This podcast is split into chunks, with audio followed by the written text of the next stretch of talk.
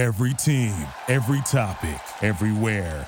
This is Believe. This episode of the Mosaic Life podcast is brought to you by the one and only Mosaic Life Circle. If you want to stay in the know about brand new episode releases, exclusive guest content, as well as contest announcements, and if you want to be like Miranda from Oregon, who won our very first Vibe Box, she won two of our most life changing books, a brand new journal, as well as our brand new Breathe About It t shirt, which will be available at onemosaic.life soon. Sign up for the circle today at onemosaic.life so you'll be notified about everything I just mentioned and more. Hello, friends. Welcome to another episode of the Mosaic Life podcast. I'm extremely excited about this episode for two reasons. One, if I have any Hitchhiker's Guide to the Galaxy fans out there, this is episode number 42. So, you know, that's life and all. Nerd implications aside, in this episode, we speak with Matt Ward. What an incredible conversation this was. For a little bit of context, when I edit these episodes, I go through, make usually extensive notes uh, for the show notes, for added resources for the website and whatnot. These notes were ridiculous. Page after page of things that not only are going to be on the website, but things that I personally need to follow up with Matt on, things that you as a listener probably will never see. This was such an incredible and in depth conversation, but I still feel like it only scratched the surface. So I, I, know Matt and I and Ernie are going to be having additional conversations on top of this.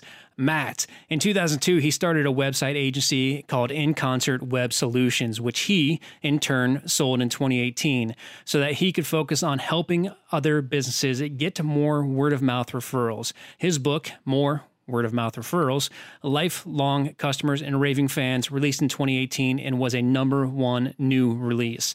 Matt is a professional member of the National Speakers Association and a podcast host of the popular small business podcast Square Peg Round Hole. He's a 40 under 40 recipient and a Chamber Small Business Owner of the Year. Matt believes that the problem with small business is bananas. Not sure what that means? Just ask. Fortunately for you, I did ask, and I really don't think you're going to be disappointed by the answer. Um, I met Matt, or Ernie and I met Matt through Frank Agin. And if you remember correctly, uh, Frank was on the podcast on episode 31, which it's extremely hard to believe that was already 11 episodes ago. You know, when we first got on the call with Matt, we were instantly at ease. Like, right off the bat, right off the bat, Matt's cracking jokes. Matt, Matt's making us feel like we're his best friends. It doesn't feel like we're gonna he's gonna sell us anything, and he's just it just makes sense. His his stage presence after watching several of his videos and his presence with us was just astounding. He's so genuine that I, I would be amazed if you didn't get that same feeling hearing it from your end we spoke with Matt for close to two hours. And I think maybe an hour and 20 minutes, an hour 30 minutes made it into the podcast. There was just so much content in this episode that that if you're if you're a business owner or if you do any sort of relationship building for your career or even if it's just something you're passionate about, I can guarantee you you're going to get a lot out of this. We spent a lot of time discussing how we can give without expectation and what that means for business growth. We also talked about Matt's upbringing and his time at the Milton Hershey School, which I honestly wish we would have spent more time on. It was extremely inspiring, and uh, it's a great program that I, I didn't know much about, uh, which helps families who are living in poverty. All that said, I don't want to spoil anything else, so please, please enjoy this truly inspiring conversation with Matt Ward. Welcome to the Mosaic Life Podcast. Life is an art, every moment a picture painted in time. The color, texture, lighting, all context. The Mosaic Life vision is to cast a warm glow on your masterpiece, highlighting the struggle while showcasing the culmination of years of hard work. Join us for guided meditations, interviews with authors and leaders, and engaging conversation as we explore the depths of our consciousness. You, when you s- can see visually, you can actually uh, create connection and conversation around the things that you see. So you're drinking water right now, but I suspect that you drink some sort of beer or wine. I can see it in the photo. Mm. Right? Mm-hmm. Some sort of sky picture over there on the over your left shoulder Yeah, Or for a weed plant or something in the middle there. I don't know what that is. totally. Yeah, freshly harvested. It's dry. yeah. So one of the reasons I bought Wilson was so people would say something, I love it. I love it. Yeah. create a, a thing. And like Castaway isn't like my most favorite movie of all time. I think it's a great movie from what was it, the 90s probably. But um it's funny because it's like I'd much I I use that to segue into a conversation about the TV show Survivor. Like Yeah, nice. because I love that show. Is that Yeah. still on? Yeah, Is- Yeah, it's still on, Oh, yeah. nice. Okay. Yeah. Well, I mean, they had their season finale a couple weeks ago. They gave away two million this time. Oh wow. Yeah, I, I haven't watched that show in years. I used to want. I used to. I used to uh, tell myself, you know, one day, one day, I'm going to be on that show, and then, I think we all did. yeah, Yeah, I think Probably. they've done 30 seasons, 30 or 40 seasons, and they uh they're still taking taking contestants. You They're should, uh, not gonna take a fat, bald old guy, so I don't qualify. Although Richard Hatch was on there the first time around. Mm. Jeff Probst is an incredible, incredible conversationalist. Trey, I, I really think you'd appreciate it nowadays if you if you watched some of the tribal councils and things like that. maybe we should get him on the podcast. Even better. Good luck with that. Yeah, no kidding. I'm sure he's not busy on Not, CBS. nothing better to do. He did the uh he did the finale show from his garage and they sent him a set like to sit in. It's the corniest thing. That's incredible. That's awesome. What do you guys want to talk about today? Let's talk about. I mean, I'm already recording. Yeah, I, that's what I. You know, I Nice. lo- I love hitting record right when our guests join because some of the best conversation you get is before it's you know uh, officially underway. I, people tense up. People you know feel like oh I gotta I gotta be on my best behavior performance now. So that's I really like to get things rolling right right off the bat. So Matt Ward, welcome. Thank you so much for joining us. Um, I truly appreciate it. Yeah, thanks for having me, guys. I appreciate being on. Yeah, Ernie, how's it going, my friend? Good man, good man. I'm glad to be here. I'm having a great conversation already. Yeah. I'm excited. Yeah. Yeah. Well, uh, Matt, uh, you uh, y- you and I are connected uh, via Frank Agin, uh, who has since spending Don't, time. don't tell I, anybody that. I- I Don't won't tell anybody. I won't tell anybody else. Um, but since spending time uh, on the podcast with us, Frank is. I, I've known Frank for several years. We've we've become colleagues, I guess, in the last year, but we've become friends in the last couple of months. And he's the the the, generosity that he shares with his network and the people he's connected to is just it's un it's unparalleled and I, I really appreciate that and it's something that I'm trying to you know bring into my own life and I can only imagine that uh, Matt that you, you're similar to that so I. I- How do you how do you know Frank? Is it, I mean, is it strictly from AmSpirit, or just, what's what's your story with him? dude it, it totally is so um he cold messaged me on linkedin because he wanted to be a podcast guest on my podcast Nice. but my podcast wasn't still going it, it was on hiatus is that that's probably how he ended up on your podcast no so he sent me a cold message in linkedin and just wanted to connect and I could kind of read the tea leaves. He he kind of wanted to be on the podcast, and that's cool. I get those requests all the time because I've never updated the end time frame job as a podcast host. It just still says to present, right? Sure. Um, because we may go back and do it again, but uh, we did two years of it. And so anyway, we started con- conversing, and he invites me to be on his podcast, which I thought, well, that's cool. You know, I go on podcasts a lot, so I'll go on his podcast. And then we just built a relationship. And then from there, I invested. I became a franchisee of AmSpirit Business Connections. And uh, that was in February of 2020. And uh, have a franchise out here in Massachusetts. And am, am doing that because it, it- to, but to be clear, I didn't just like randomly go from being a plumber to being a network, uh, yeah, a networking group franchisee, right? So Right. my specialty is in referrals and that's what i i do as a professional speaker i talk about how to get more word of mouth referrals i wrote a book about it and my passion is building relationships with other people and showing other people how they can build better relationships with the people in their lives whether it's personal or professional and so then i started kind of seeing some of the stuff Frank was posting. I was like, hey, you know, this is cool, and and maybe it is that the big behemoth networking organizations need some competition because they're they're faltering in lots of ways. And so I said, well, let me let me bring AmSpirit to Massachusetts and let's do things a little bit differently. And so that's what we did. And I will tell you, I've experienced the same. I thought I was good about connecting people and caring about people, and I wrote a book about it.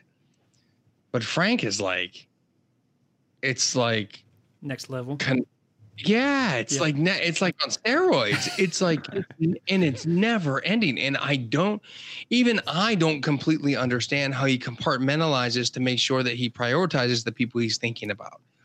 I don't know what systems he has in place to do that. I know my brain is not perfect. I have to create reminders, whether it's a post-it note or a CRM system or some sort of note-taking system or something to remind me to connect other people. In fact, I often tell people, Trey, that that uh, there's no shame in reminding me to connect you with your ideal referral source. Because the minute you do that, I'm going to go off and do it. Yeah. That's what I do. But I'm very forgetful in other ways because I meet so many people.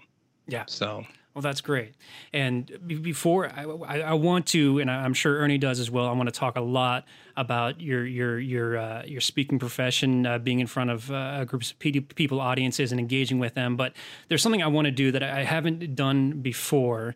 Um, generally, at the end of our podcast, we will ask guests what their most life changing book was, and you know, we we have since started warning guests about that ahead of time, which we we asked you, and your book was Never Eat Alone by Keith Ferrazzi, and I read that last week, and in regard to what you just said, that is one of the most incredible books I have ever read. The way he handles and treats his network and the the, the generosity he has with it, mind blowing and, and life changing. And I things that I have already started implementing. So thank you for turning me on to that. First of all, uh, it was extremely dude, I can't Trey, I can't even tell you right now. I have goosebumps. I have total chills that you went and got that book and read that book. It was great. It was great. It was fantastic. I, I, he's got. I think he. I think I saw he's got a second edition. This first edition is a little bit outdated in regard to the technology, but yeah, it, everything in regard to his principles stands up completely.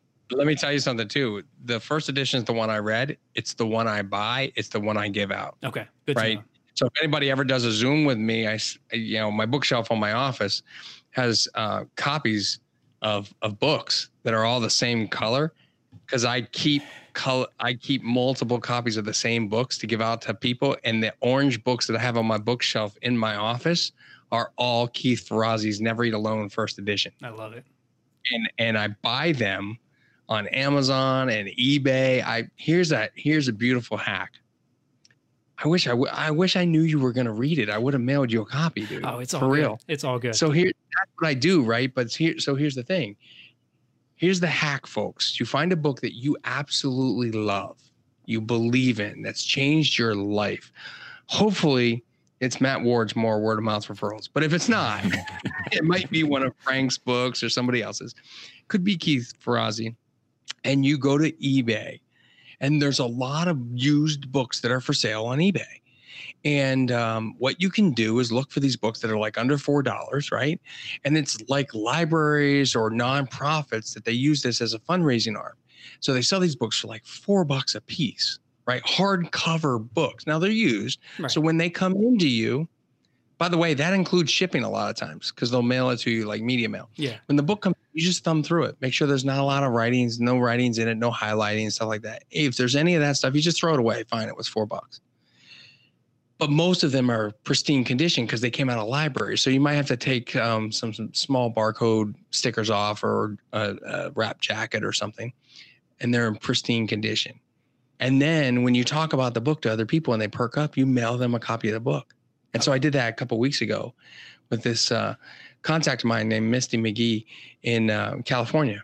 And I mailed her a copy of Unthink, a creative book by Erik Wahl. And uh, and if anybody's had a, a one-to-one with me on Zoom or whatever, that's all the white books that are on my bookshelf, right? And so that came out. It's all about sparking the creativity, right? It's called Unthink, and it's about thinking differently and having creativity in your business. And uh, so I sent it to her, and then she went all over every social media channel and posted pictures of it, like doing using filters, you know, that people use on like Instagram and stuff. She Yeah. put that on LinkedIn and Facebook and everywhere else. People love that when you care about them and you show up in their lives. And that's that's what Keith Ferrazzi's book taught taught me Yeah. was to to give without the whole concept around never eat alone is built around this idea that if you have to eat meals, you might as well share them and break bread with other people, learn about them, and build out your network. But what I took away from it was to give without the expectation of getting anything Yeah. in return. And it's a habit. It takes time, it takes effort. But on every keynote stage I stand on across America when I speak, I talk about never eat alone. I think Keith should pay me. but I literally show a picture of me at a reservoir that I happened to have taken that day, posted on social media at the time that I was reading this great book. I was probably halfway through it.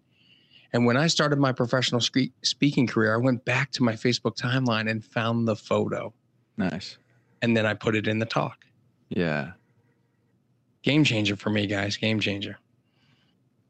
man it's it's really great to sit with you and, and to just like share time with you you're, you're charismatic uh, and and from what i've learned about you and in this in this conversation so far i've felt a lot of genuine care from you as well uh, is that is that just who you've been born to be or is that something that you've cultivated this you know this uh, ability to be with people make them feel good and then and then leave and do something to to impact their life i'm sure you impact their life while you're Yeah. with them as well but So back in 73, when I was born, I came out of the womb handing out candy to everybody. No, yeah, like yeah, this, I wish I could say this is how I was born. yeah, but it's not.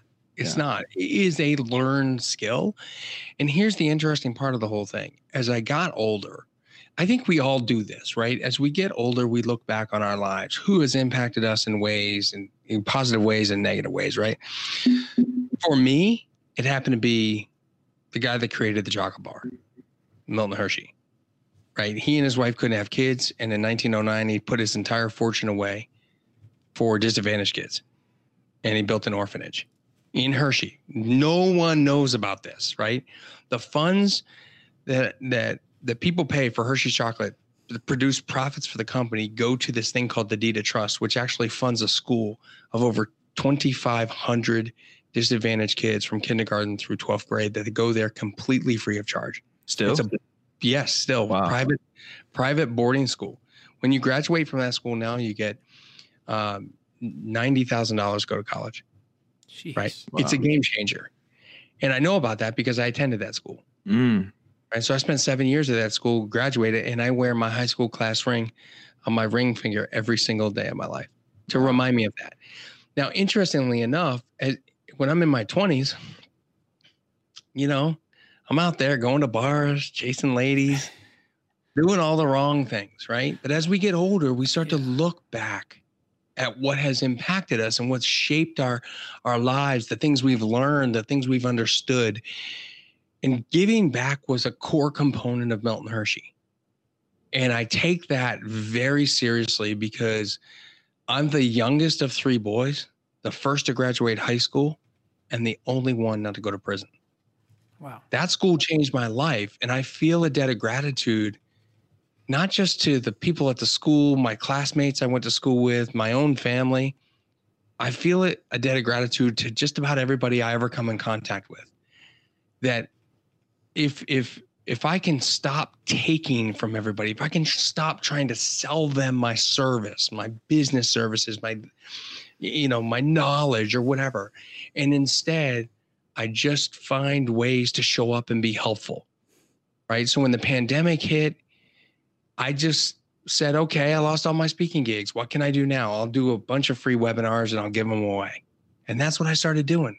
I started doing group Zoom calls for people, not charging anybody. Hey, come on in. Let's do networking. Let's let's um let, let's let's uh, help this industry. So I do I do some work in the vacation rental industry, right? So I stood up this weekly night um, Tuesday night call called the Roundtable. And the first time we did it, we had like four people in it. And now it's growing, right? Because people are starting to hear about it. And we don't charge for it. We just get on and we're trying to help people get more bookings and figure out what they're going to do with their business and navigate the payroll protection program. And I don't have knowledge in any of that stuff. I know I'm good in a number of things, but if I can just give without that expectation of getting anything in return, you know, it helps. And it is a learned skill. Um, what I tell people from the stage is as you start to implement this type of policy in your life, you will constantly think, when's my turn? And you need to know that there's nothing wrong with thinking that. The challenge comes in acting upon it. Right. So I even think it to this day. I've been doing giving away free stuff for two months. And I'm thinking, okay, how am I going to pay my mortgage? I mean, I'll figure it out. I pay my mortgage. I'm all right. But if you'd like to send a check, the address is on my website. so here's the thing. here's the thing, though. Like I'm I, I'm fine, right? But there are times when I think, well, when's my turn? It's just when you when you voice that to somebody else, it comes across way differently. Right. So we just don't act in that way, and instead, we just show as much gratitude and effort as feasibly possible to help other people out, and they will in turn return the favor to you. It's the reciprocity effect. We are as humans built that way. So it's a learned skill. You got to practice it. It's like people that believe in meditation or gratitude or or prayer, whatever it might be. It, it, we know that at the end of the day, we're gonna our turn's gonna come. Yeah, just believe it. Yeah, beautiful man. So Matt, in um, in regard to should we turn that into a country song? By the way, we should. We should. And uh, Ernie's a musician, so Ernie, you on top of that, right? On it. we need a little ditty there, Ernie. Right. I missed what part that we would turn into the song. The whole it's thing. Gotta, the whole gotta thing. be a strong. It'd be a strong hook in there or something. Yeah, yeah. Um, Matt, so I, I, was I was watching your sizzle reel on your website, and in regard to giving without expectation, uh, you told a story about a rental property and the Big Ten Network, and as simple as it may seem, that is, is there's such a strong business lesson in there. So I'm, I'm hoping that you wouldn't mind sharing that story here and maybe providing a little bit of additional context because it's it's an extremely important lesson that not only business owners but just individuals can learn as well. Sure. So um, I happen to be a vacation rental owner myself, which is how I ended up doing some work in the industry and speaking for four different conferences. And um, as a vacation rental owner, I bought I bought a property, a small town home in Fort Myers, right near Sanibel Island, in 2015. It was a foreclosure property, and uh, I had no idea what I was doing. I had been a r- real estate, you know, owner before, both single family and sort, sort of long term rentals, but I'd never done short term, less than 30 days. You know, things like five, six, seven nights, stuff like that. And so uh, ultimately, what happened was is is you know we list on the typical sites airbnb HomeAway etc and we start to get our guest inquiries. And this guy uh, jed books for march of the following year. And so when jed booked he you know at the time i don't know any better but come about a month in advance uh, jeff happens to be from michigan. And he reaches out and he says hey, do you happen to have the Big Ten network? And I'm like, what's that? And I start to think it's not Wi Fi, right? It's not a network Wi Fi. So I do a quick Google search. I realize it's a channel because on the East Coast, we don't get the Big Ten network, right? We're not in that section of the United States, or so to speak. Right. Uh, I had a feeling it was a sports network, but it wasn't sure. And uh, Comcast said I didn't have it, and so now I had to decide on what what my options were right? So this guy spends, you know, a whole month at my property and he wants to watch basketball. Why? Because it's March Madness. And if you're a Big 10 fan of any sports team yeah. in the Big 10, you want to watch you want to watch March Madness. Turns out Jed's a huge University of Michigan Wolverine basketball fan. And uh, this comes up through conversation, through messages on the platform and also through phone calls. So I decide, okay, what can I do? I'm, you know, Comcast is going to charge me ten dollars to add the network. Fine, I can charge Jed ten dollars. I think that's kind of crude. So I just say, hey, you know, I've added the network. I want to let him know that I'm over delivering, right? So I tell him, I let him, you know, I'm adding the network. It was ten dollars, but no, no worries, don't worry about it. And then uh, I decide, okay, I'm going to tell him about Gator Bites, which is a a sports bar down the street that actually is focused on um, Michigan teams, Detroit specifically Detroit, like you know, Michigan teams. So they put all the sports channels on, like Detroit Lions and and the uh, you know all the you know baseball stuff and football stuff, and uh, so they're gonna play that. So I say to him, hey, by the way, if you want to go down and meet some other Michigan fans, you know, go to Gator Bites and and they'll uh, you know you'll meet some other fans. And I feel like that's extra information. That's kind of over delivering. Yeah. And so at that point, I'm like, all right, you know, I did something nice, wave 10 bucks, but I also kind of gave some information. That's kind of over delivering. I think I'm good here. And then I thought, nah, I got to do one more better. And I just, it just takes a little bit of thought to come up with something that's unique. So what I did was um, locally here in Massachusetts, uh, one of my girlfriend's friends was taking these small cutting boards from like Michael's and she was wood burning into them. So I called her up and said, Hey Marie, can you can you make me a custom cutting board? She said, uh, absolutely. So I said, here's what I want. I want um, I want the basketball court on there with like the foul lines and the three point lines. She's like, the what? She's no idea what I'm talking about. So I get a picture, Google picture, or whatever, and I show it to her. She goes, yeah, no problem. I got it. But she get delivers me this cutting board and I ship it down to Jed. And I'm telling you, this, the way the thing, she painted it, the colors of the University of Michigan Wolverines. It had the big blazing M right on the, the middle of that basketball court. It had the color of the foul lines. It had everything, right? And uh, shipped it down there. And immediately Jed is calling me. Like he cannot believe that I shipped him a cutting board. And I don't know if Jed will ever use that to cut anything. I don't think that matters, right? Maybe Right. he's going to put cheese on it and cut it. I don't know. I think he's going to put a nail in the wall and hang it up. It's And then he'll never forget who gave it to him. you know, even as an Ohio State fan, I will say you showed it in the video, and it was it was beautiful. Uh, it was it was extremely thoughtful. I, I, I have I have one here. I can show it to you right yes, now. Yes, I carry it with me everywhere I go. It's the story I tell from stage. that's fantastic. Yeah. You know, you talk about Frank, you know, Frank lives in Ohio and is not an Ohio State fan. I did not know that. I didn't know that about Frank. Guess I'll where Frank is from? is he from Michigan? Yeah. Oh, I did. mm. He's from Michigan. It's gonna it's gonna change our relationship a little bit. Well, no, it's going to make it better because you're going to get him a Michigan cutting board. Yeah, there you go.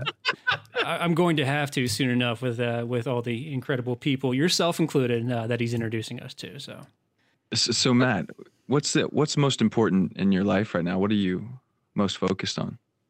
Hmm. At this moment, Uh, in your life in general. Yeah, yeah, yeah. yeah. No, so like, um, so for me, like, I'm at the point now where I want to work with awesome people, right? And I, I think in in business life, we've all had those challenging clients, the ones we take on because we needed the money to get the company going. Mm, I'm writing my my next book called The High Five Effect, which is how to do business with people that bring us joy. And I think as business owners, even sales reps for businesses, as people, we need to surround ourselves with people that just make us smile. You know, and it's it, it's it has to be less about the money and more about the relationship. And for me, um, you know, I'm pretty selective when it comes to the type of people I'm willing to work with. Um, you know, there are times where I'll set up calls with people, and if they don't show up for the call, I don't let them reschedule. Yeah.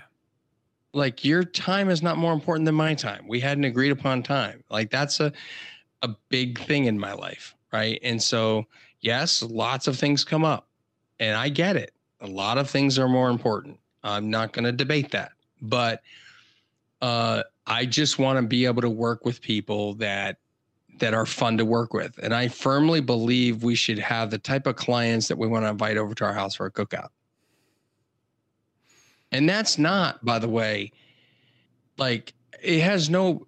I say clients, but really contact. It's just people we know, right? In my mm-hmm. first book, I never even used the word clients. Like I, the book is riddled with the the c word, which is contacts. Yeah. Right. It's all about who we meet. Like so, Frank isn't a, a client of mine. He's a contact. right? And so we can hang out with contacts all day long and they connect us with more and more and more people.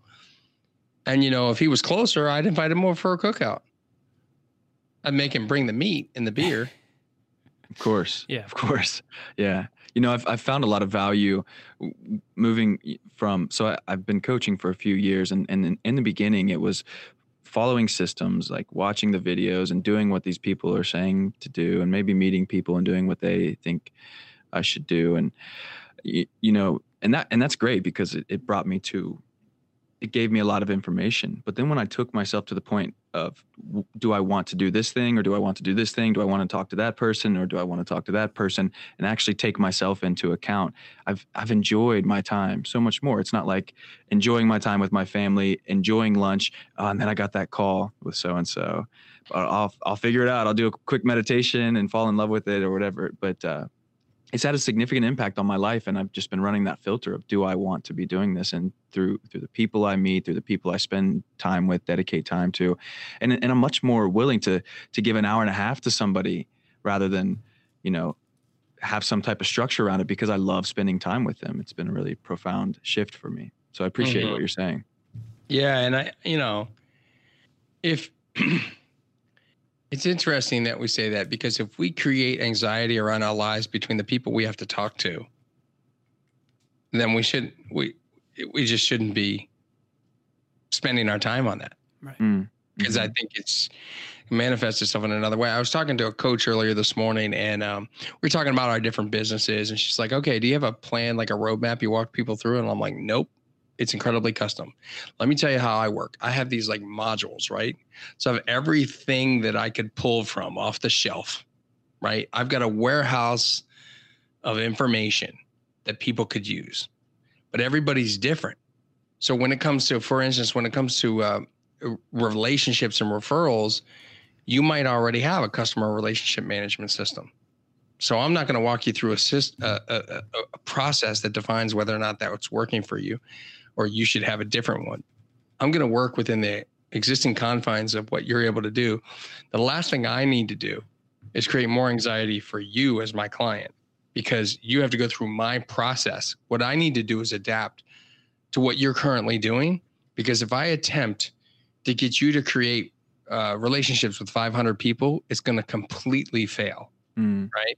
What I need you to do instead is ask you a simple question. Okay, great. Are you sending handwritten thank you cards of any kind, any handwritten note cards of any kind, any given month? If the answer is yes, I'll say, how many? Oh, I send about 10. My response is, do you think maybe we could do 20?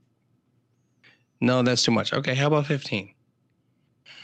My job is to ensure that we're doing more of the right things and less of the wrong things as we move forward. And we slowly get there. We eat the elephant one bite at a time. I know looking at me, you probably think I ate the whole elephant rather quickly because I'm a big dude. But at the end of the day, it's one bite at a time. It took me a long time to get to this weight. yeah, you know, I'm thinking of like meeting people where they are, and another point that you made in a couple uh, of the the um, videos I was watching prior to us uh, having you on, uh, listening, man. Like in order to actually, you know, meet somebody where where they are, and in order to pull from your your stockpile to give them the right thing, it really takes that other skill, which is like um, like serving people is a is well for me was a learned skill. Was it the same for you? Something you had to habituate? So yeah, you know, I talk about listening and and it's super, super hard. Yeah. I have a post-it note. I have a post-it note on my computer monitor. It says, "Listen first, listen again, then speak." Because I am an interrupter. Like that's what I do. Because I'm a creative guy. Because as I said, by by the way, I said before that I went to a boarding school, lived in a home with 16 other boys, Yeah. and had a very difficult time getting a word in edgewise.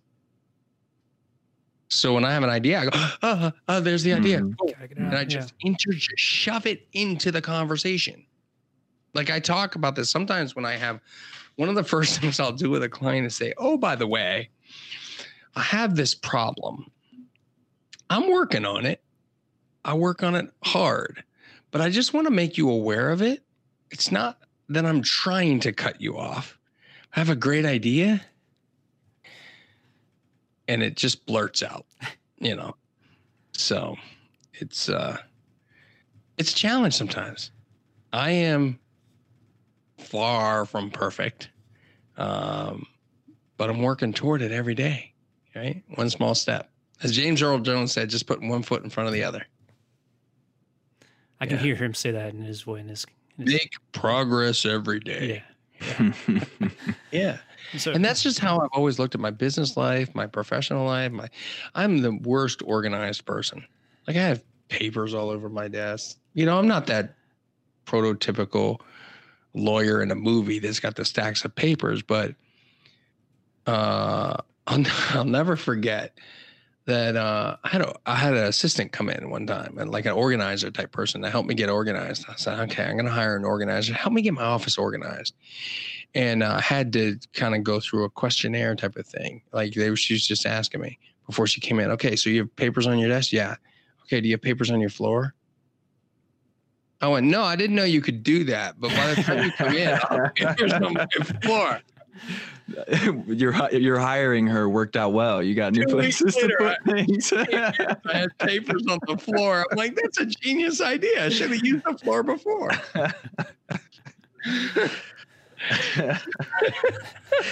So, um, and I have new systems to help me with that stuff, but I'm still not great at it. So I just I, I struggle with things, and like a lot of people do, I have a relationship with the refrigerator every day, and uh, struggle with that too, right? Do you put papers So- in there? What's that? No, there's not papers. No. no, there's there's paper wrappers in between the cheese slices there. Yeah, all day. Yeah. I mean, what do you what do you do to keep yourself moving forward, man? What what kind of uh, like like uh, um, how do you recalibrate in your life when you're you know when you're leaning one So I direction? or the- love ATV. I haven't done it in a long time. I have a side by side ATV. Drive that thing through the woods in New Hampshire and Maine. I have come up with some of the most fantastic creative ideas Mhm. riding my side by side in the woods. It's a it's a happy place. I put the music on. I have Bluetooth connected, um, and uh, and I'll spend eight or ten hours. We'll, we'll ride over hundred miles of trails in a given day yeah. and uh, and when I do that, it's great. And I, I, you know, I was able to take it out to Idaho. A friend drove it. I was the smart one. I flew, um, but uh, you know that that is a happy place. Um, I like to I like to relax a little bit. I like to travel. You know, I had a I had a big bucket list trip planned for this summer, summer of 2020, to go to South Africa and do one of those photo safaris Yeah. Mm. and uh, got canceled due to coronavirus. The flights got canceled, so I'll have to push that out. But yeah, I like to, you know, I like to do some of that stuff, and um, that helps me clear my mind too. And and usually when I when I sit still, which I don't do very often, I'm not a very sort of sit still and think kind of person. But when I do, it things start to clear things out. I have a habit that I'll sometimes, with things start to feel anxious or a lot going on, um, I'll jump in my hot tub for a while, right? And and there's something about I don't know if it's the sound of the motor in there or the way the water works or the heat of the water or the sun. 'Cause It's definitely not the sun because sometimes I'll literally do this at five in the morning. The sun's not up. But it something about that is your creative process. And I think for a lot of people, you just you got to find what works for you, Right. you know, Mhm. Creativity standpoint. And when I say creativity, I'm not talking about design of websites and brochures and being a designer, so to speak, in a creative way like that. I think creativity is about solving problems. You know, and so when I owned an agency for 16 years, it was okay, I've got this staffing issue, or I've got this bottleneck here, or I've got this problem with sales, or or I'm the problem. Most of the time I was the problem, you know, where I'm interjecting myself into the process and I shouldn't be doing that. And sometimes when you when you when you get more still about things, you can think them through and uh and it produces a very, you know, uh it, it, the environment in which you're in creates an opportunity that allows some of those juices to flow. Mhm. Yeah. So I'm definitely not the kind of guy that gets an idea from working out. Not happening. So, Matt, you and I have similar backgrounds um, in that You I, like pizza too? I I love pizza. I love pizza. Pizza is fantastic. Um, what's uh, this is completely derailing me, but what what's your go to pizza place out in in Oh, Boston? my go-to pizza, Big Mac pizza from Big down Mac the pizza, street. okay. They don't deliver on Uber Eats, so nice try. I appreciate that. um, uh, yeah, pepperoni and mushroom. That was the other one. Nice. That sounds awesome. Anyway, so I, I uh, a couple years ago, I went off on my own. I'm, I'm a web designer. That that is what I do full time. That's how I, I make my money. But especially in the last two weeks since reading Never Eat Alone, I've tried to figure out how I can add more value to my network and do so in a way that isn't salesy, obviously, but you know, just be able to beef it up, not necessarily expand it, but make sure that I am the person that people can come to when they when they need something. And I just because we have that similar background, how did you make that transition? You know, not everybody needs or wants a new website. So how do you get your face in front of somebody and say, "Hey, listen, I my passion is networking. My passion is being a super connector," as Keith put it. How do you do that without the the misintent or the miscommunication of saying, "Hey, I want to sell you a website." Okay, so that's a great question. The very first thing you do is in the messaging to actually have the Zoom meeting. Uh, vir- I'll call it virtual networking because that's what everybody's doing right now. Outside of virtual meeting, it's one-to-one coffees, right? Yeah. Because that keeps the waistline a little trimmer than the lunches. So here's the thing: it's all in the messaging. The very first message you put out to the individual. If I'm going to do this with Ernie, I'm going to say, "Hey, Ernie." Um, lots of changes have been going on in the world. I've been setting up these one-to-one virtual um, connection meetings, and love to learn more about what you're doing and share with you what I'm up to. Can we schedule time? Ernie says yes, and I send him my calendar link to schedule time. Boom, done. If I do that 50 times, I'm going to get 42 to 44 connection requests because I'm not selling anything. Right. I'm very clear I'm networking and I want to learn about them. And when I get into the call, I need to ask them questions before they ask me questions. Make it about them. Then ask them follow up questions once you listen to the answers. Yeah. And you end their the questioning of them with who can I introduce you to? When they say it's their ideal client, you, you just redirect them back into their ideal referral source. Yeah. Right. And then when you get off the call, and by the way, before you get off the call, let them know who your ideal referral source is. So I'm going to tell you who that is, Trey. Yeah. Because I was in the web world. Please. It's an IT service provider. Yes. Anybody that does computers is the is your is your number one referral go to source. And and so before you get off the call, you just say, yeah, any introduction to an IT guy would be fantastic. And anybody you know that does break fix, computer repair, managed IT, that would be awesome. So then you get off the call, and the very first thing you do before you do anything else is you find that person that they needed an introduction to. So if they're a realtor and they ask you for a mortgage person, get into your contact database and get a mortgage person Yeah. and make that connection. Make that connection within five to 10 minutes. I've been telling people schedule a 30 minute call and end the call at 20 or 25 minutes so that you have the remaining time in that 30 minute block to make that introduction. I was so good at doing this before before virtual that the head of the chamber called me one day and said, "Do you know anybody that does websites?" That's incredible. I was like, "Dude, what about me?" we do that. Like that I didn't even tell like I wasn't even telling people what I actually Right. did. Um, I had a call. I had a I had a, a LinkedIn connection request the other day. My initial response back was it, it was a realtor, and I said, "Hey, thanks for connecting. Oh, by the way, if you'd like to meet a mortgage person or somebody that would be an ideal referral source for you, let me know, and I'll take a look at my database." She said, "I'm all set with my mortgage. Do you know an architect or a contractor?" I said, "I don't know an architect, but I do know a contractor." Let me work on the contractor for you. I'll get that for you soon. And uh, 20 minutes later, I show up to an Am, AmSpirit Mass meeting. They got a visitor who's an architect. Nice. I connected them. And I made it clear, by the way, in the email Hey, I met Alexandra on LinkedIn yesterday. Hey, I met so and so in the AmSpirit group this morning. I've not known either one of you 24 hours, but you guys are perfect referral sources. Have a conversation, have at it. I'm now the connector. And that's the place you want to be. And that's exactly what you're asking about, Trey. You just have to intentionally find ways to connect people. And you have to listen. I was on another call where it was like one of those calls where it was on Zoom. and It was like 40 people and everybody got a minute to talk about who they were. Right. They decided, hey, we're going to take a, a page out of Matt Ward's playbook this week.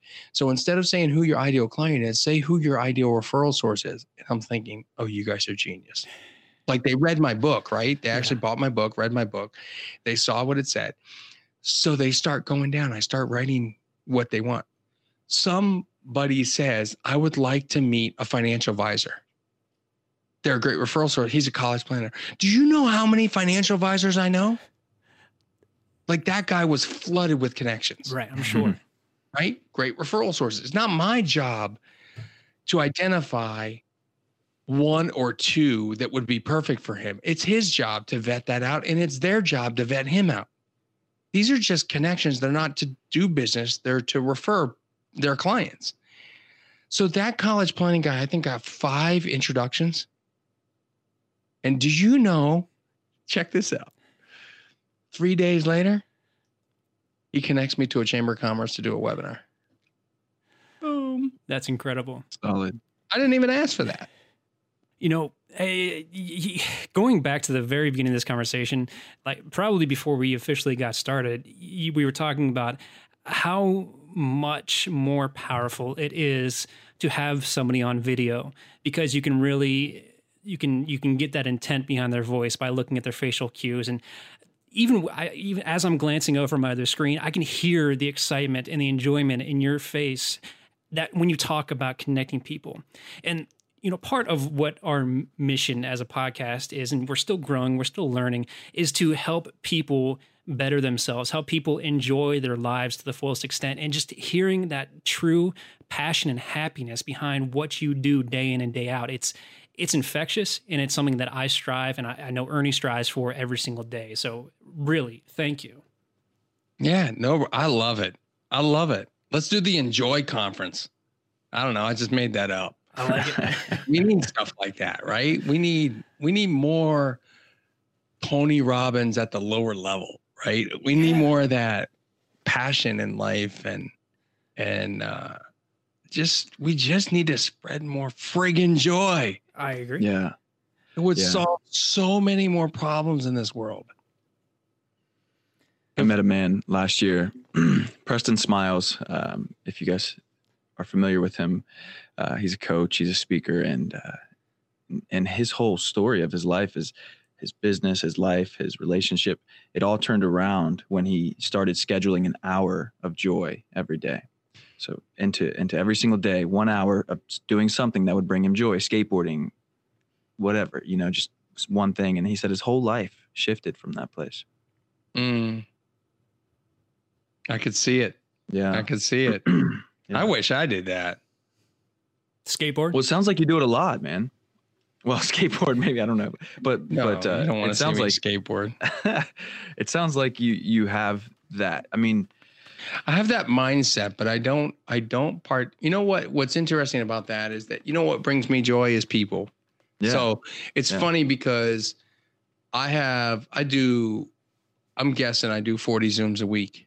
Now some of them are group, right? Some of them are podcasts, some of them are one-to-ones. You know, I think today I had three one-to-ones, uh two AmSpirit groups, this podcast, um, I have another networking group later this evening, another one to one later tonight. Yeah. So, like, that's how I find joy is with people, especially when I can't be in person, which is tough, super tough these days.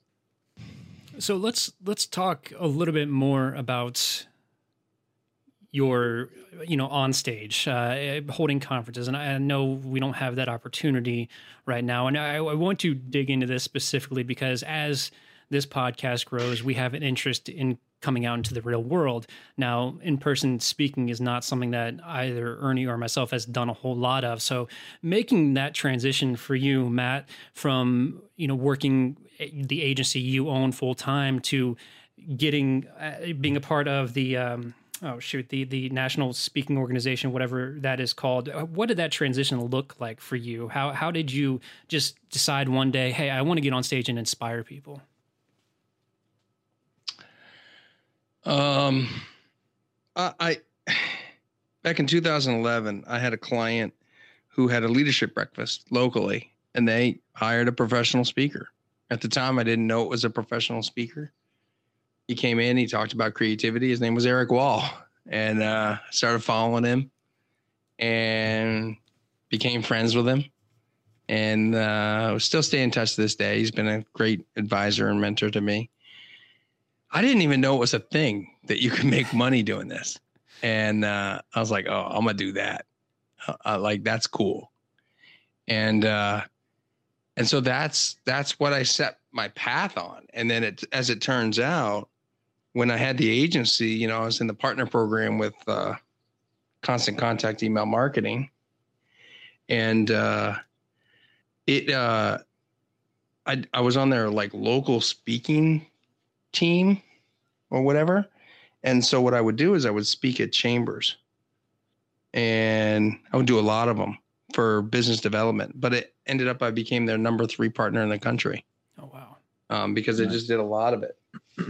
So I think that you know, I got I got bit by the bug, so to speak, and then I just started looking at a path of how I could get to the next level with that. And uh you know, that's I just I I think it was intentionality at the end of the day. Is that your primary business? in uh, yeah it was yeah. yeah. it was my that's, primary that's business funny how funny yeah i didn't pre-covid um, 2019 was my first full year doing it i did 36 gigs across 35 36 gigs across the country cities i'd never been to in my life i was in new orleans twice in five days which was really cool um, i'd never been there so that was awesome but uh, you know, and I was in Vegas, which I've been many a times. Um, but when COVID nineteen hit, uh, the professional speaking business dried up completely. Yeah. I mean, it went it went virtual. Um, but those, to be perfectly honest with you, those that have had success virtual are the people that have been doing this for 10 plus years right. because they have a number of clients and exi- my clients were associations, conference, conferences, trade shows. So they're not running so they're not they're not they're not hiring you know um, i have done some virtual presentations and i'm in talks to do that. But yeah not, not not that is no longer my primary source of revenue. For me it's it's the consulting and AmSpirit and uh and and other things. Um you know facebook marketplace ebay you know, yeah, anything solid. I can list. Sold my bedspread last night on Facebook. Marketplace. Yeah. Yeah. yeah. I don't no, even know if yeah, they're doing that now, though. Give him plasma. yeah. Yeah. No, I'm not going into the hospital anytime soon. Yeah. yeah so, um, but you know, I'm resilient. Uh, I'm scrappy. I, I've got a lot of grit, and it's where I came from. You know, not having much in my life and kind of building it up, and I'm not too concerned about it in a few years, if this continues on, I'll be a little bit more concerned. Right. But right now, um, yeah, you know, I, have always dabbled in real estate as well. So I think that's another uh, avenue I think a lot of people can be thinking about um, that doesn't generally get hit by situations like pandemics. Um, I mean, if you're if you own a property and you're renting it long term, then you could have an issue there collecting rent depending on who your tenants are. But right. uh, you know, it's uh, generally speaking, and I'm not a, a, financial advisor or wealth advisor or real estate advisor, but generally speaking, real estate does well in situations like this. I just heard a story today um, that a lady took a, a real estate agent took a booking, a listing, hasn't even hit the MLS system yet. And she sent it to six other agents who thought that they might have buyers, right? Right. And before it even hit the system, they had two offers. Jeez. Nice. So it's it's a seller's market, right? And there's a lot of people who don't want to rent in apartment buildings anymore. They want to buy houses, and so there's a lot of challenges with uh, you know with that. And so if you're if you can be a landlord and get to a spot where you're comfortable and you can run a good business, that's a great another great place to diversify. for sure. A lot, I you know, it's it's interesting. A lot of business owners I talk to. So I have a mastermind group in the speaking world. All four of us, all four of us have additional properties in some form or fashion that we rent out. And I discovered that like last month. That's So- incredible. All right, so I, I I do want to ask you because I, I saw this written in several places, and for the life of me, I couldn't find the answer to it. And, and you you prodded me to ask you, why is the problem with small business bananas? ah, finally, you asked me. You know the problem. The problem with small business is bananas. In fact, because when we think about small business and marketing as a whole, you know, we walk into a room and we start handing out bananas, and we don't know if the person is hungry, is afraid of the color yellow, is allergic to a banana, doesn't eat bananas. Wouldn't it be nice if we had a conversation Right. with Ernie before we shoved a banana in his face? Yeah, Because it's kind of rude, isn't it? Maybe. Ernie, do you like bananas? I do. Yeah. Are you hungry? Not hungry. So, see that simple line of questioning there determines whether or not he should be offered a banana, right? right, right. And the problem in small business is we do that with our business cards. Yeah. Yes. Yeah. We absolutely do. We, we shove them in people's faces like we're like we're club promoters. We that's all we we want to know what people can do for us instead of what we can do for them. For anybody that realizes, or anybody that has ever been to Las Vegas Oh God. and walked down the street, right? yeah. You know what it's like for people to shove stuff in your hands that you do not want. I mean, you know, sometimes the the the imagery on those cards isn't you know too bad, but yeah, yeah, I get I get I get the point. This is true. yeah. As my friend says, he collects a Donna and a Giselle and a Mandy, right? he, he takes them home as trading cards and Oh, yeah. plays. Um, no, i- i- and that's that's that's the that's the problem. Is it's so interesting. As consumers, we love to buy things. Yeah. We love to buy things, but we absolutely despise being sold to. Absolutely. I mean, we don't like our, we call it spam when somebody sends us a simple solicitation email. I mean, you think about it from a sales perspective on your end. If you're doing cold emailing, by the way, there's nothing illegal about cold emailing. Right. It's actually not spam, right? It's Right. prospect emailing. Right. And there's nothing illegal about it. It's illegal if you don't have an opt out and you send them another one after they don't want it. Yeah. Right. They need the ability to opt out. But at the end of the day, we just think of it like this really bad thing. And the same goes for the business card at networking events. And we want to build relationships on the fact that we're okay with the fact that Ernie likes bananas, but he's not hungry right now not hungry right now. Now, he could say, I'll take that banana and eat it later when I am hungry. Probably a smart move because in a pandemic, maybe bananas won't be around very long. Right. Yeah. But the same goes for a business card. Hey, Trey, I don't need a website right now, but I might in the future. Let me take your card. There's got to be a need there. Yeah. And we're ruining small business by just literally plastering our business cards all over everything.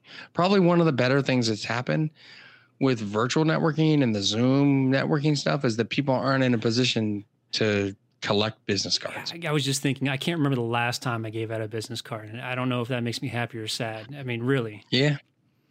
Have you been on a Zoom yet where you got into a one to one and they were all just trying to sell you? I know I have not been on a one. Uh, aside from uh, you know a connected prospect for websites, no, I have not been on just like a, a cold uh, Zoom Mhm. call. Um, but no, really, that that metaphor is so on point, and I'm curious if you think people do that because they're just purely ignorant to the better ways of doing it, or they just they don't care. They they, know it's a numbers game, and if they harass hundred people, maybe you know getting two or three will make their quarter or their month or whatever. I think it's both. 100%. I think it's both. Right. So I think that there are people that don't know any better, Yeah. that they think that that's the way to market because they haven't been shown any other way. And then there are people that believe it's a numbers game and they don't care. Yeah. Their their position is, you know what? I've got 500 cards. I need to get them out at this trade show. I'm going to push them out, and if they throw them away, they throw them away. This doesn't even cost me a penny to give out these business cards, so I'm going to get them out. Yeah. Um, and I think you know that's uh, that's a mistake. What do you what do you when when networking events are happening uh, when you attend these? What's your what's your um, what's your move? Like how do you maneuver through these events? Because man, I, I got sick and tired of them very very quickly. Uh, it, you know, it's it's so fast paced and it's like quick to the point. What do you do? Two sentences later, it's the business card, and then they're, they're the next person, and it's just like I, I'm done with that shit. And so like when you go to something like that, what what kind of stance, I guess, or approach do you take when you're when you're in a room like that? It's super casual, right? Super casual. I'm just the first thing I try to do is find some people that I'm familiar with, I've seen before, and just say, hey, hello, you know, the weather thing, the small talk thing, just reconnecting. And I'll introduce myself to some other people. Or if if we're two of us are standing together by the bar or something, and the third walks up, I just open up my stance and welcome them in. Hey, what do you do? That's it. It's a hey, what do you do thing, you know? But you got to build a relationship over time, right? So you, I mean, it's a different story if I come on this podcast and within two minutes of talking to you guys, I'm like, hey, listen, so you guys need some help networking and referrals. Let's have a conversation, right? Right. Instead, on here an hour, you know, that's a different story. You build a relationship. And so you can't assume that that's going to happen in a networking environment when you're lucky if the thing only lasts an hour or 2 Mm-hmm. and you're working around the entire room, right? Because your goal there is to find one or two or three people that you can have a further conversation with. And hopefully it's more about meeting the ideal referral source, right? So in Trey's case, it's the, you know, it's the it's the IT provider. In your case, it might be another coach. It's about understanding who refers who in your business, right? So when you why so what was the real issue with the networking when you went? It was just like, were you being pitched? Or as like we say, well, like like we like to say, pitch slapped? Uh, uh, yeah, I guess the, um, and I, and I don't have an issue with it now. More of just interest in what in what your um, Mm-hmm. What your perspective is. Um, I had I had a low tolerance for, and I still do. I have a low tolerance for when I sense a persona or sense like a, this this like I'm I'm going to a network event and this is how I'm acting and, and like it's coming on. So it's just like when I really want to relate with people, when I really want to feel another person and, and connect with them. And so I just I'm like walking a room around this room feeling like a pinball machine, you know, Yeah. three years ago because it's just like, oh, okay, that doesn't even How do you like feel now? Do you feel that same way now, Ernie, when you go in? No, no. I mean, I I've So I've studied what a- a lot. changed? Um, pace, my own pace, my own. Yeah, right. Because Yeah. you probably, I think you went saying, "Hey, I got to cover this whole room. I got to cover this whole room. I got to, I got to make this worth my time." Right. A lot of people take that approach and they feel like they have a, they have a goal that night. And as I said before, the goal should be one to three people to connect with. Right. And so when you talk about that word relate, that's what I mean. Right. I'd rather you go there and talk about golf or skiing or whatever hobby exists between you and the other person you're having a conversation with. I'd rather you talk about those things than actually define, you know, worry about reaching out and getting all types of other contacts and whatnot, you know, to to try and follow up or put on an email list or any of that stuff. Right. For me, my goal at in-person networking events was always to get a quick introduction and then make an offer. Would you like to connect on Zoom deeper or connect on LinkedIn? That'd be great. I'd get a business card. I'd come home, and the next day I'd send an email. Hey, it was great connecting with you, Ernie, last night. If you got a chance, I'd love to learn more about your business. Let's connect on a more deeper dive on a 30 minute Zoom call. And probably 40% of the people I met or took their business card would take me up on that. And that's the process I used. So I was doing this whole virtual networking thing before it was ever a thing, right? I would just go in person to meet the people, then move them to virtual, then move them toward a relationship. Right. And it's that relatability piece that I was always looking for, you know? Mm-hmm. If I if Yeah. I sensed that the person was going to try and sell me anything at the in person networking event, they w- they wouldn't get a follow up from me. They're they're left pocket re- material versus right pocket material. I like that. Yeah, I think- yeah, I've just solved it by not networking, like not Yeah, going so- to networking events. That- that- that's part of the problem too. And the, here's well, the, here's the I other don't, I issue. don't mean to say I'm not making relationships. I'm just saying like sure. w- the the the meetup apps like networking Yeah. events or the Facebook networking events like that are specifically networking events. I just kind of uh, So Ernie, don't even. specifically, what is it that you do? So uh, this last year's been a big shift, and uh, I work in embodiment, and I work with uh, mindfulness, and most specifically with men. So creating more presence in in men's relationships with their wives, with themselves, with their children, with their profession, and uh, and connecting deeper to their purpose and to what they want. So how do you get business right now? You get you get it by referral? Yeah, referral and and and I still network, right? Sure. I just don't I don't feel that word Who anymore. Who refers you? people that I uh, have worked with, people that that have um, seen or met me in some way. Uh, yeah, How about any specialties? Any are massage therapists referring you? no, no, Why is that? uh, because I hadn't had this interview yet. Um, I mean, I, the number one thing I hear all the time is that my clients refer me, hmm and the reason I hear that is because the people don't actually track who refers them.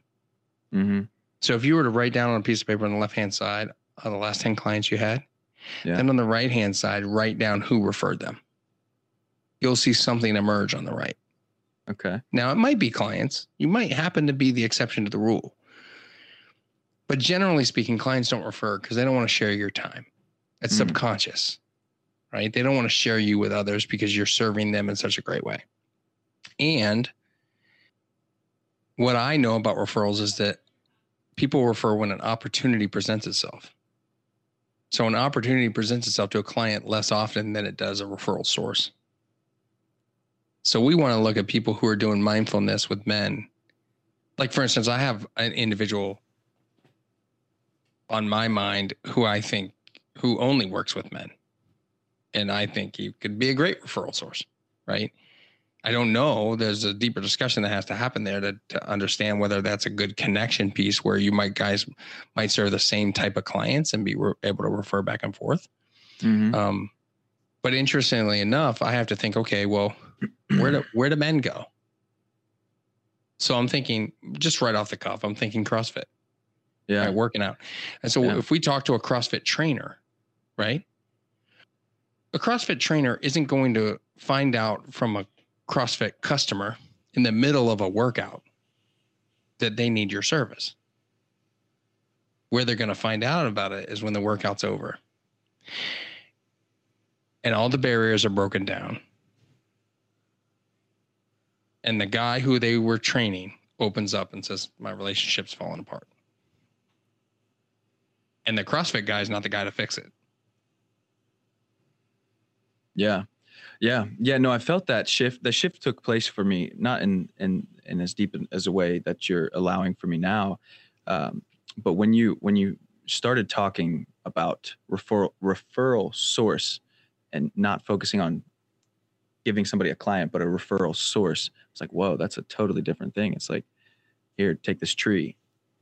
Rather than, here, take this apple.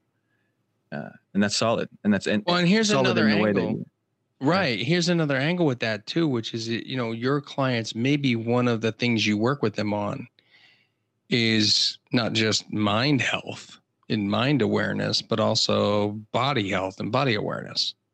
Right. So there may be opportunities to connect with nutritionists and with Yeah. the CrossFit trainer where you're Yeah. referring out, It's hey, are funny. you working It's out? funny that you say that because you're like well, usually clients don't refer you, but I have a client. Who, eh, I've, I've had multiple clients who've referred me, but I have one in particular who's referred me a lot, and they're both a CrossFit trainer and a nutritionist.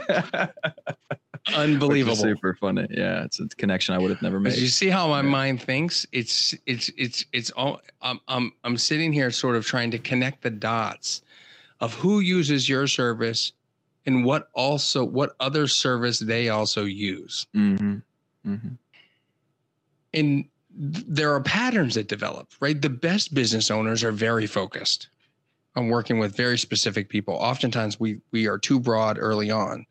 So when we ask Trey, who do you do websites for? He's probably going to say everybody. Long Unless pause. he went to unless he went to lunch. No, I'm I'm still here. I, I, I, I love just I, I've got this screen up in front of me. I'm listening to you guys talk. Matt, I love that you're really digging into Ernie because he always digs into me with these deep questions. So hearing him have to answer them. What is has this like some pleasure. payback or something that you're like over there?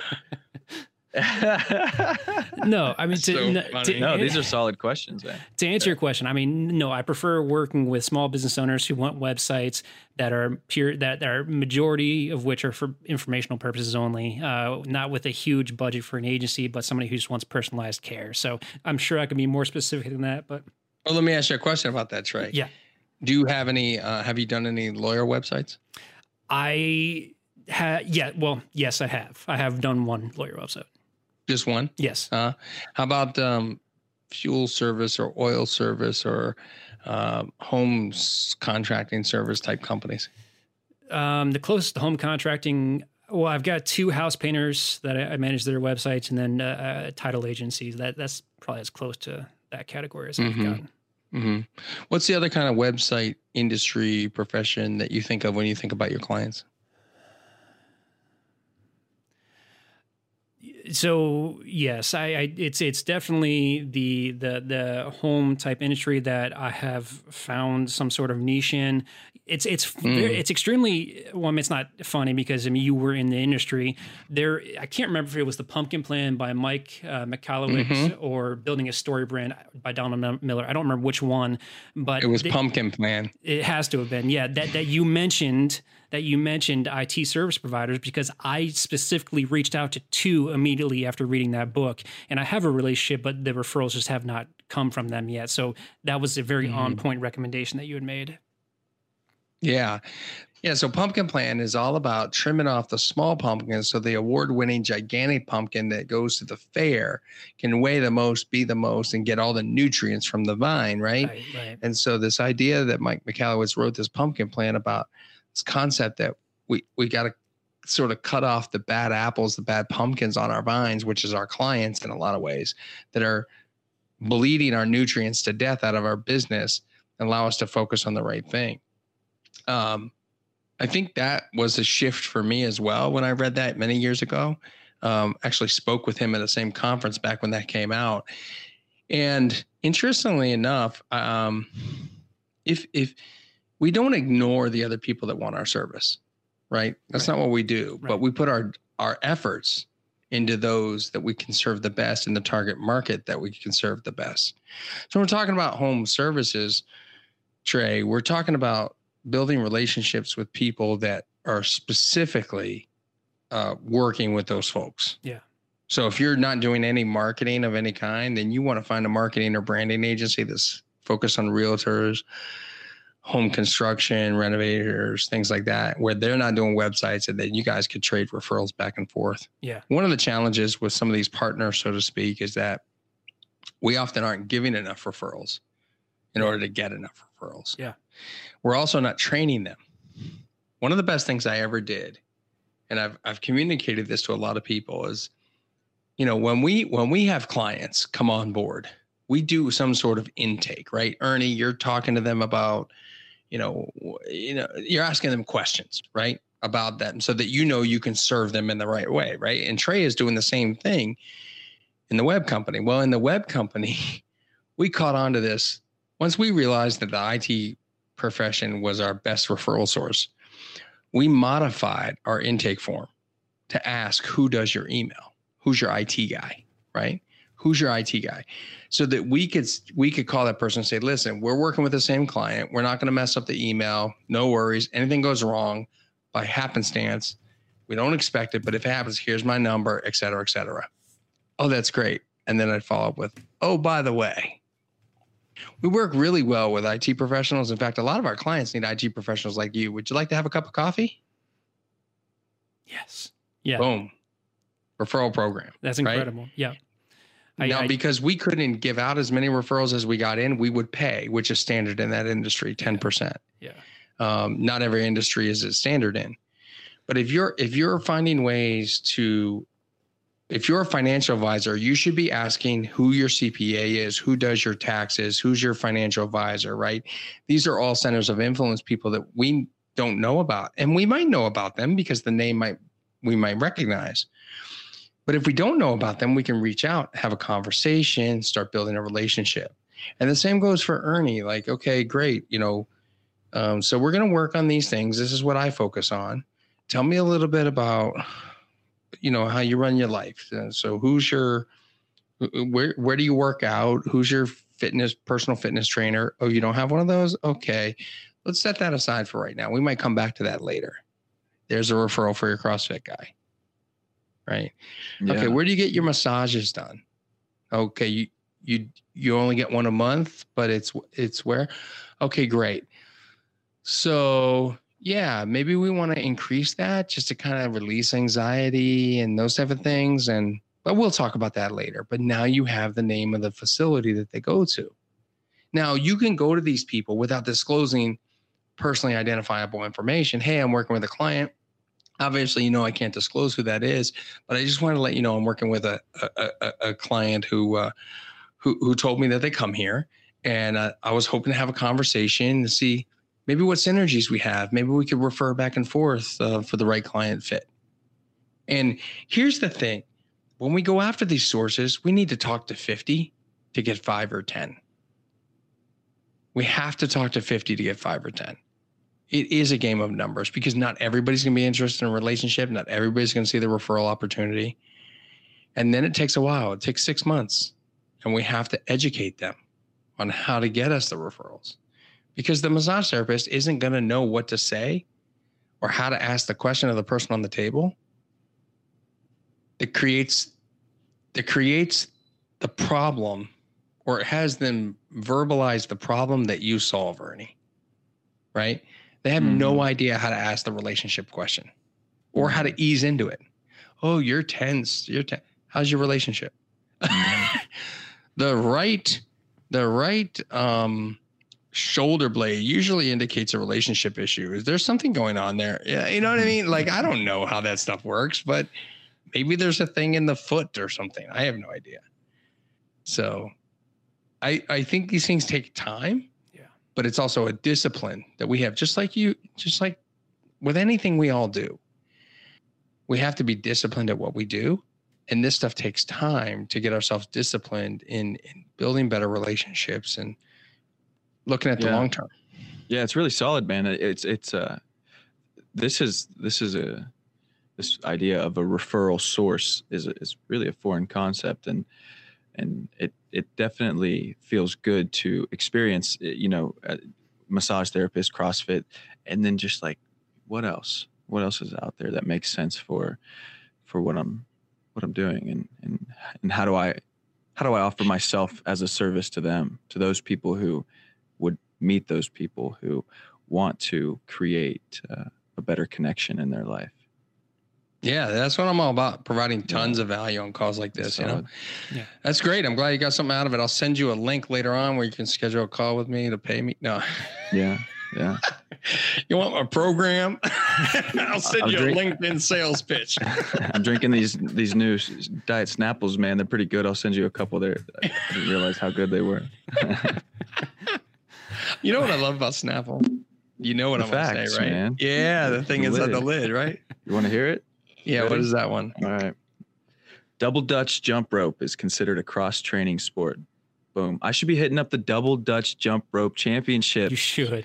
adult championships. What? There's probably no, there's probably a thing. There's There's- probably- make sure you don't go to the female one. You Right. need to go to the male one to make sure you Yeah. stay within your market. Yeah, yeah, no, I work with women too, and actually, up until this year, I predominantly had mostly female clients, but I, I've I've had a lot of uh, shifts in my life that um, has given me a lot of passion and with uh, the impact that men can have in the world, and and and the in the ways we can develop strength. So I'll hit up both the men and women Mhm. double Dutch championships. All right, all right. Um, Matt, thank you truly for spending so much time with us. This has been a phenomenal conversation. I'm, I'm going to have to thank Frank uh, for the introduction. Um, seriously, thank you so much. No problem. Yeah. I've, I've really enjoyed the conversation. You guys are two fantastic gents and uh, really enjoyed hanging out with you. It's kind Yeah. of a it's kind of a unique podcast and I love it. I can't wait to share it out to my tribe and That's amazing. tell the world about you guys. That's uh, we truly appreciate that, and uh, you know, I, I've been to Boston I think twice, and uh, I, I need every I don't need any other excuses to go to go back. It's a beautiful city, so if I if I make it out that way, I will certainly hit you up. Um, yeah, and if you ever make it to Fort Myers, I know a guy that's got a condo rental that's down there. beautiful. That's, I, I was I'm Man, I just I also want to acknowledge you to for coming on, and then just a little bit we were able to hear about your life and and just uh, how far you've come from being in that in that school. What was it called again? Date. It's called the Milton Hershey School. Yeah, anybody can find out about it at uh, yeah. uh, I think it's uh, mhskids.org. Okay. Yeah. Perfect. Yeah, and just and it's a free coming- it's a free you know anybody listening to this podcast if you're a single parent uh, if you're a grandparent uh, raising your kids um, if you're within 200% of the poverty line then uh, you're going to qualify if your kids are before their 16th birthday so you might want to check it out mhskids.org That's Yeah, incredible. and And that coming will it's on the back there by the to- way it's on the back of every single hershey chocolate bar Nice. Yeah. Nice. Yeah, man. Just how far you've come, and uh, from there, and and the habits that you've cultivated in your life, and the type of person you become. Because watching you on stage um, was cool. Was really cool. I felt really good watching your videos. But then, like interacting with you, just it, like you were talking about, it just really joy felt brought a lot of joy. And so, um, I want to appreciate what you've done to come to this place from where you've been. true. thanks so much i Yeah. appreciate you guys having me on Yeah. So Yeah. before we wrap up, uh, Matt, I just want to give you a chance to, you know, shout out uh, where people can find you. Um, uh, you have a book and you're working on a new book. If you want to talk about those real quick, please, by all means. Sure. I mean, uh, my book is on Amazon. It's more word of mouth referrals, lifelong customers, and raving fans. Uh, you can find me at mattwardspeaks.com. That's where all the videos are that these fine gentlemen have been talking about, and obviously where they did this amazing research on me. I also have a YouTube channel. That's youtube.com slash Matt Ward Speaks. I put out a referral tip every single week. Uh, we've got a word of mouth referrals Facebook group. You can just go to uh, Facebook and search for word of mouth referrals and uh, we're happy to have you in the group and just again you know we're not selling anything really. We're selling joy and i don't know how you put a price tag on that so. You can't. yeah the new book i'm writing i'm in the process of writing it now. First uh, section probably about three chapters is done called the high five effect how to do business with people that bring us joy. It's how to how to better choose your your clients so they don't bog you down and you get more clients that make you happy. And uh a lot of fun a lot of fun being on with you guys and i really appreciate it i, I really you know what i appreciate more than anything is uh, sort of your soothing dulcet tones like your the interview is just so calming and i love that i think that's amazing like uh, most podcasts i go on is like oh yeah, let's talk about business. Rah, rah, rah. And I get all excited and it's great. But what's happened, I don't know if you noticed this. I'm super passionate about what I talk about. But I've been passionate in a very unique way today with you guys. Something about you guys is just calming. And I think that's amazing. I think we need more of that in this world. That, so thanks for bringing that to the Oh world. yeah, man. that's honestly the best compliment that I, I think we have received as part of this podcast, or best compliment I've received in a long time. So truly, thank you. You Yeah, can no pay- problem. I'm sure it covers the salary of your podcast hosting fees. Oh, totally, totally. All right, yeah. Matt. Again, thank you so so much, and I'm sure this will not be the last time we talk. Um, but until next time, better not be. It won't be. It won't be. or you're not building relationships. Delete my email. Thanks, guys, and take care.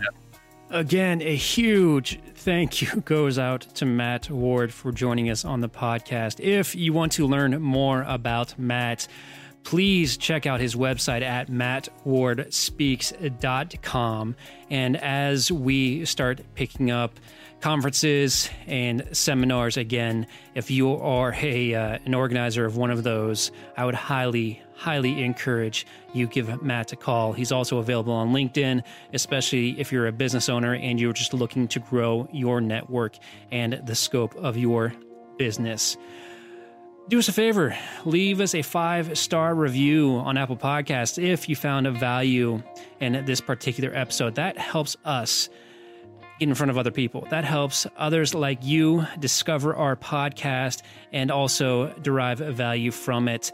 And if you want more mosaic life content Visit onemosaic.live, join our circle, and you'll be notified of brand new episode releases as well as exclusive Instagram content, which you can find at One Mosaic Life on the platform. Thank you all so, so much for listening. We truly appreciate you, and we look forward to coming back at you soon. Take care and be well. Thank you for listening to Bleav. You can show support to your host by subscribing to the show and giving us a five star rating on your preferred platform. Check us out at Bleav.com and search for B L E A V on YouTube. Thank you.